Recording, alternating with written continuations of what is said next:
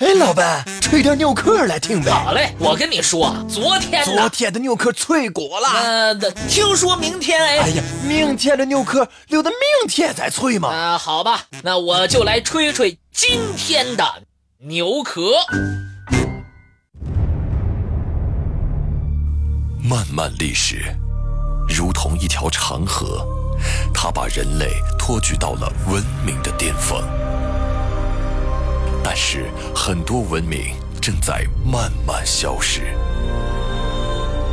吹牛可特别策划：正在消失的古文明。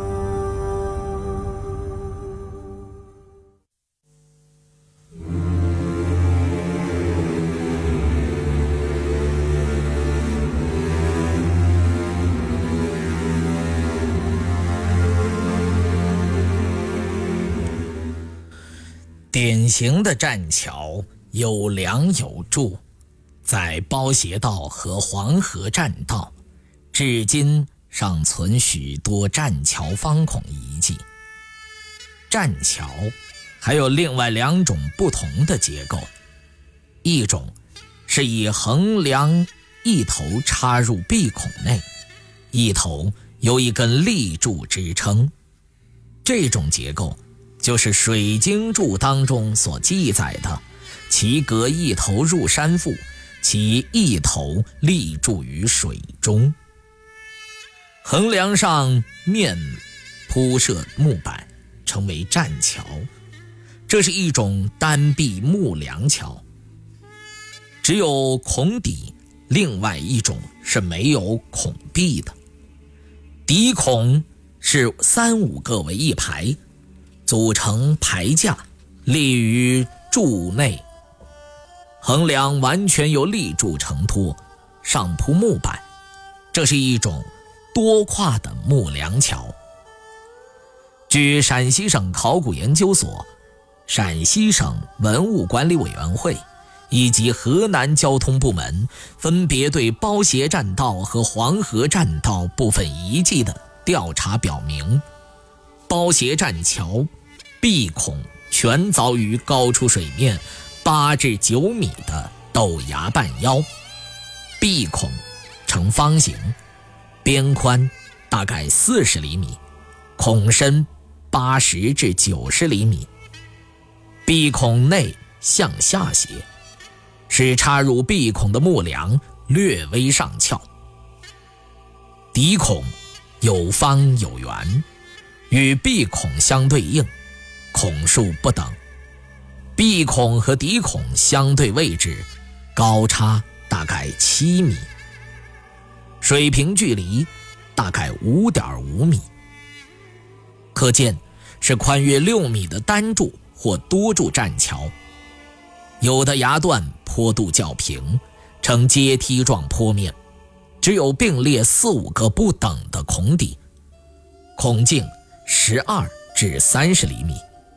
它的边孔垂直高差大概四到五米，水平距离大概四点六米，这是宽五米多的多跨连续木梁结构典型栈桥。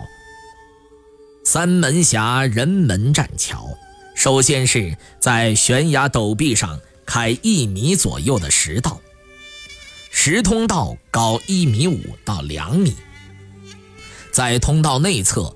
靠近石底面处，横向开凿方形壁孔，孔高十到二十厘米，间距两米左右。在崖底有正方形或长方形的底孔，孔宽十厘米左右，深五至十厘米，孔位和壁孔相对应。在人门岛北岸花岗岩陡壁上。有上下两排八九百个方孔，是一种单壁悬木结构的栈桥。在三门栈道以东至现在的新安济源县境内的黄河栈道所遗留的大量栈桥方孔，与三门栈道大体相似，不过栈桥方孔要大一些，孔壁一般是二十五厘米见方。也有二十五厘米乘三十厘米的，最小的孔径只有十八厘米乘二十厘米，孔距四至五米，闭孔和凹形石通道在悬崖半腰处，现在离水面六至十米。从残存的碑铭辨认，黄河栈道栈桥或由官办，或由民修。三门栈道栈桥有东汉和平元年的题记。水经注漳水条中记有：恶路中段四五丈，中以木为偏桥，列得通行。又据《读史方与纪要》记载，子凤县至包城，皆大山，原坡岭而行，有缺处，以木续之成道。如桥然，所谓栈道也。据此得知，偏桥是山区道路中断之处连接的桥梁，应该偏于河谷一侧而得名，是栈道桥当中的一种形式。